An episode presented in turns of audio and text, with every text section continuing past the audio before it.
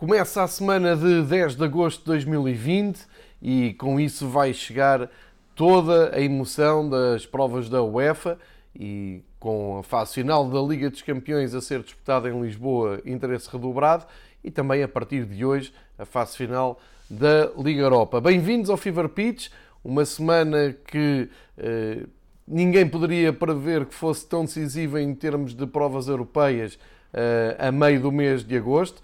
Provas europeias estas que já têm calendário da nova temporada, inclusive na Liga dos Campeões já se jogou a primeira pré-eliminatória da Liga dos Campeões 2020-2021, havendo já um quadro de jogos que mostra como ficarão alinhados as próximas eliminatórias até à chegada da terceira pré-eliminatória do play-off. Portanto, Liga dos Campeões 2020-2021 já a andar, quando ainda precisamos de saber como vai terminar esta. E é por aqui mesmo que vamos começar em mais um olhar rápido, um olhar curto sobre a reta final das provas da UEFA. Vale a pena então fazer o ponto da situação da Liga dos Campeões, que até esta segunda-feira já definiu qual é o caminho que vai ser preciso trilhar para se chegar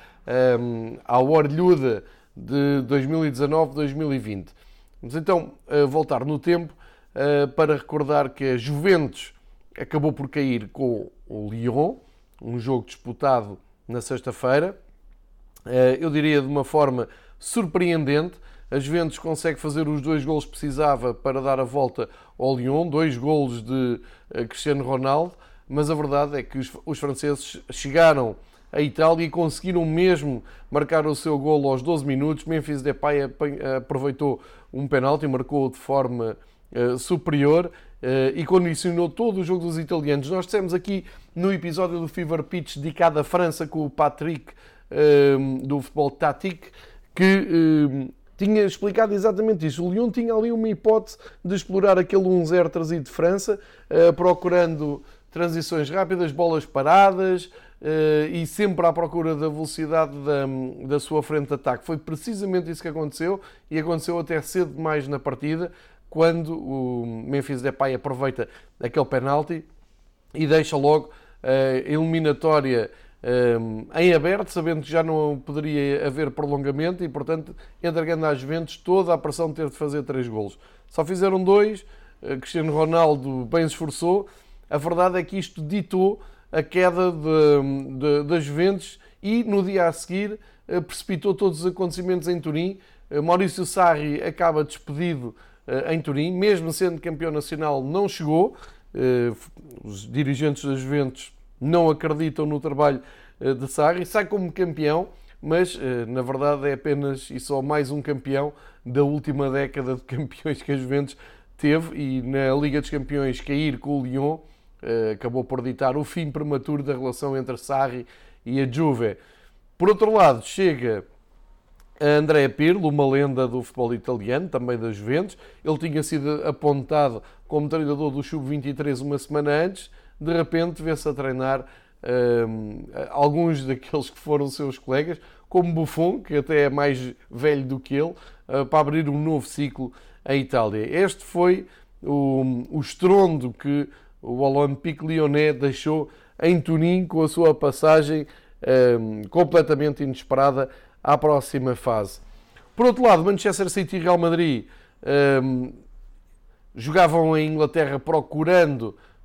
Os ingleses de Pep Guardiola iam tentando confirmar a grande vitória que tiveram em Madrid, talvez uma das grandes vitórias europeias dos últimos anos, e conseguiram-no fazer, mesmo porque o Sterling colocou Manchester City cedo em vantagem. O Real Madrid teria que correr atrás de um resultado que permitisse pelo menos igualar o da primeira volta. O Benzema, sempre ele, aos 28 minutos, ainda conseguiu empatar o jogo, mas depois Gabriel Jesus deu a vitória ao Manchester City de uma maneira natural, e o Manchester City acaba mesmo por ultrapassar o Real Madrid, talvez o adversário mais complicado, ainda por cima num formato a 2 mãos, e o Real Madrid tem inscrito no seu emblema, claramente Liga dos Campeões, é o clube que mais vezes a venceu e venceu recentemente muitas vezes, portanto tem toda a experiência de Liga dos Campeões e assim o City faz aquilo que é o grande feito da temporada e não se espera menos do que ver a equipa de Guardiola vencer a Liga dos Campeões. Só isso pode salvar uma época e pode marcar uma nova era no Manchester City. Ora, com as equipas que faltavam apurar já definidas, olhamos então para a semana em que entramos agora, a partir de hoje, 10 de agosto, o que é que nos espera de Liga dos Campeões. Equipas já em Portugal, um problema com o Atlético de Madrid, que ontem à noite a imprensa de Espanha deu conta de 2 jogadores infectados com o Covid-19 e, portanto, mesmo não sabendo a identidade deles, há aqui um enorme ponto de interrogação ao que vai ser a preparação do jogo do Atlético de Madrid com o Leipzig. Também alguma curiosidade para desvendar os cartazes do Leipzig, que se instalaram um pouco por toda a capital portuguesa. Não sei se quem mora em Lisboa ou quem passa para Lisboa já teve a oportunidade de ver uns outdoors com a equipa alemã a dizer que as tuas cores ainda estão em prova. Para isso, aconselho-vos a ouvirem o episódio já a seguir do Fever Pitch com o Marcos Horn, que a partir da Alemanha vai abordar este tema. O Marcos está sempre muito atento às redes sociais e ao marketing dos clubes alemães e, portanto, vai ter uma explicação para isso. De qualquer maneira, este é um dos jogos que marca o dia de amanhã, 13 de agosto, no estádio José Alvalade. Jogo marcado para as 8 horas. De resto, todos os jogos são às 8 horas. E neste Leipzig, Atlético de Madrid está ensombrado com esta notícia de 2 casos Covid no Atlético de Madrid. Agarrando aqui nas datas, no calendário, vamos situar então o que é que poderemos esperar para esta semana. A partir de dia 12, quarta-feira, vamos ter Atalanta-PSG no Estádio da Luz. Talvez o jogo que mais interesse e mais curiosidade retém entre si. Na sexta-feira, também no último episódio do Fever Pitch, o Patrick, do futebol francês, também abordou muito detalhadamente este confronto, quase por posição por posição, jogador por jogador, as abordagens táticas que o PSG pode estar.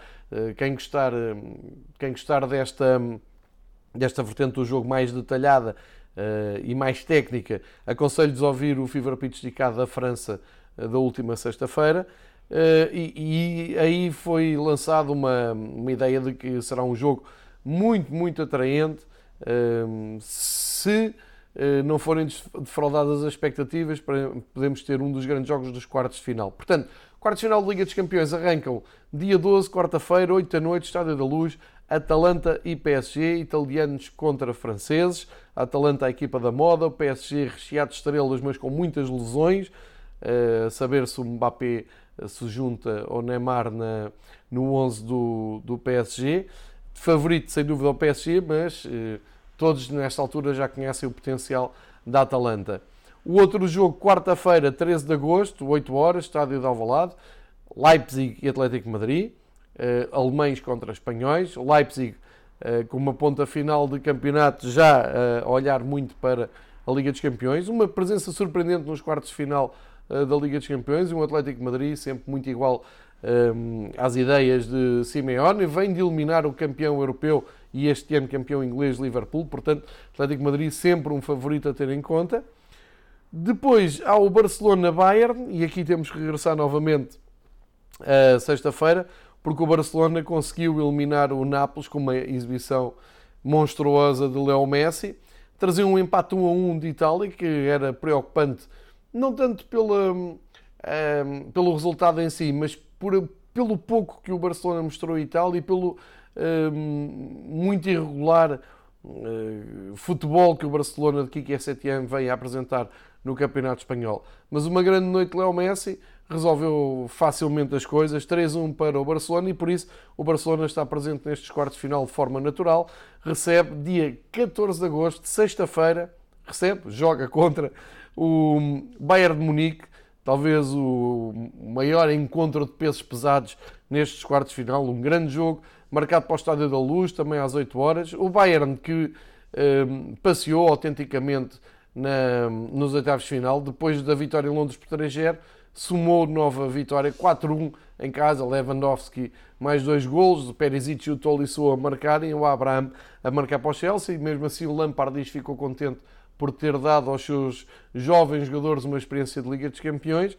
O Bayern também agradece, porque sem grandes dificuldades vai ter que preparar então esse grande confronto com o Barcelona no Estádio da Luz. Será um dos grandes jogos, poderia ser perfeitamente uma final de Liga dos Campeões, e vamos ter esse jogo na sexta-feira. A fechar este quadro de quartos de final, vamos ter o Manchester City e o surpreendente Lyon jogarem no sábado, 15 de agosto, em Alvalade. Favoritismo total para o Manchester City, mas muita desconfiança em relação aos franceses, porque depois do que se viu em Turim, e com o Memphis Depay em boa forma, com aquela frente de ataque do Lyon e um Bruno Guimarães, por exemplo, em grande plano, um grande reforço que o Lyon foi buscar ao Brasil, tudo poderá ser possível. Portanto, até sábado vão-se definir os semifinalistas da Liga dos Campeões, que depois entrarão em campo na outra terça-feira da próxima semana. Lá falaremos disso mais perto dessa data, e que vai colocar frente a frente, isso já se sabe, o vencedor do Leipzig e do Atlético de Madrid contra o vencedor da Atalanta e do PSG. Portanto, na outra chave ficará o vencedor Manchester City e Lyon contra o vencedor Barcelona e Bayern. Esta é a Liga dos Campeões, marcada para Lisboa, marcada para Portugal. Vamos seguir com todo o interesse. Entretanto, hoje arranca a Liga Europa, a fase final, toda jogada na Alemanha, em mais do que uma cidade, não é como a Liga dos Campeões que fica só na capital. Na Alemanha vamos ter jogos em várias cidades, e arranca já hoje com 2 jogos. A Liga Europa tem aqui um sistema que eu não percebo muito bem, porque sendo que os 2 jogos são hoje, não percebo qual é a lógica de colocar os 2 jogos ao mesmo tempo. Na Liga dos Campeões os jogos estão espaçados por 24 horas e, portanto, não coincidem, mas na Liga Europa, Manchester United, Copenhaga e Inter Leverkusen vão jogar os 2 às 8 horas, o que nos vai obrigar a fazer a estar com 8 nos 2 jogos, ter 2 dispositivos pelo menos para seguir os 2 jogos. Vale a pena olhar um pouco mais a fundo do que será este arranque de quartos de final da Liga Europa.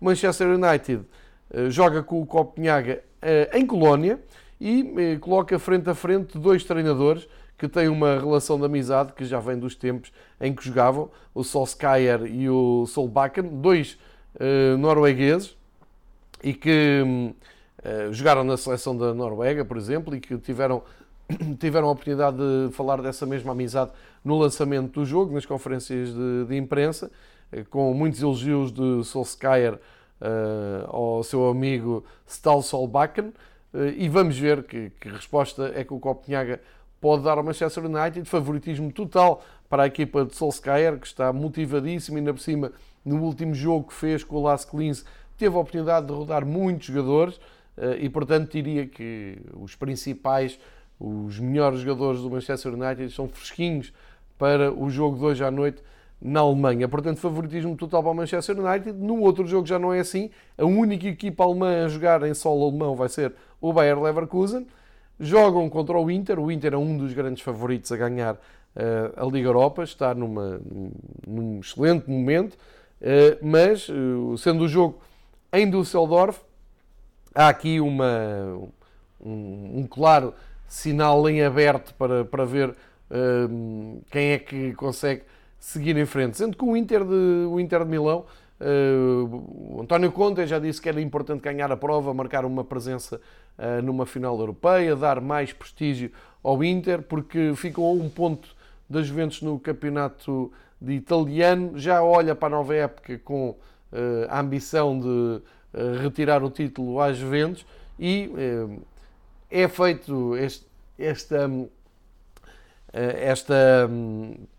presença do Inter de Milão nas provas europeias é feita para fortalecer o histórico e também a capacidade futebolística que o Inter de hoje em dia apresenta. Portanto, já sabem, hoje 2 jogos para ver ao mesmo tempo, são estes que eu disse, ingleses contra dinamarqueses e italianos contra alemães, sendo que amanhã fica fechado a chave dos quartos de final, com o Shakhtar a receber o Basileia, em Gelsenkirchen, novamente às 8 da noite, e ao mesmo tempo, à mesma hora, em Duisburgo, o Wolves a receber o sempre favorito de Sevilha, que não vai descurar um ataque a mais uma conquista da Liga Europa. O Wolves tem aqui uma motivação extra, é que só pode regressar às provas da UEFA no próximo ano, vencendo esta mesma Liga Europa. Shakhtar e Basileia, num jogo de outsiders, mas com muito favoritismo para a equipa de Luís Castro, já que o Basileia acabou por surpreender o Eintracht Frankfurt, mas penso que em confronto direto com o Shakhtar não terá as mesmas hipóteses. Resta dizer que esta será a 11ª edição deste formato da Liga Europa. Em 2009, a Taça UEFA passou a ser conhecida como a Liga Europa, a Taça UEFA que desde 1971 era assim denominada como, na altura, a 3ª competição da UEFA, já que a 2ª era a Taça das Taças e a 1ª era a Taça dos Campeões. Portanto, isto foi evoluindo e partimos agora para um 11º vencedor da Liga Europa, sendo que o Sevilha é aquele que apresenta um palmarés mais valioso, que já sabemos que já ganhou por 5 vezes esta taça. Depois também o Inter venceu, mas no formato anterior, em 90-91, 93-94 e 97-98. O Shakhtar também venceu em 2008-2009. Manchester United venceu já a Liga Europa com José Mourinho. E o Leverkusen, que tinha ganho em 87-88. Portanto, como se vê, estamos perante vários clubes que sabem o que é ganhar a Liga Europa. Também o Wolves conseguiu estar presente na 1ª edição da Taça UEFA na final, na altura a 2 mãos, e perdeu com o Tottenham uma final inglesa 1-1 e 2-1 na final que o Tottenham venceu. Portanto, motivos de interesse não faltam. Convido-vos então para acompanharem todas as incidências das 2 provas da UEFA. Vamos aqui acompanhar com muito interesse o Fever Pitch. Vamos falar com os nossos convidados ao longo da semana sobre esses jogos, sob o prisma da especialidade deles. Hoje temos, como já disse, o Marcos Horn a falar exatamente do palco que recebe esta fase final da Liga Europa na Alemanha. Obrigado por continuarem a seguir o Fever Pitch. Convido-vos então a ficarem atentos durante a semana a todos estes envolvimentos de futebol internacional. Muito obrigado por estarem connosco.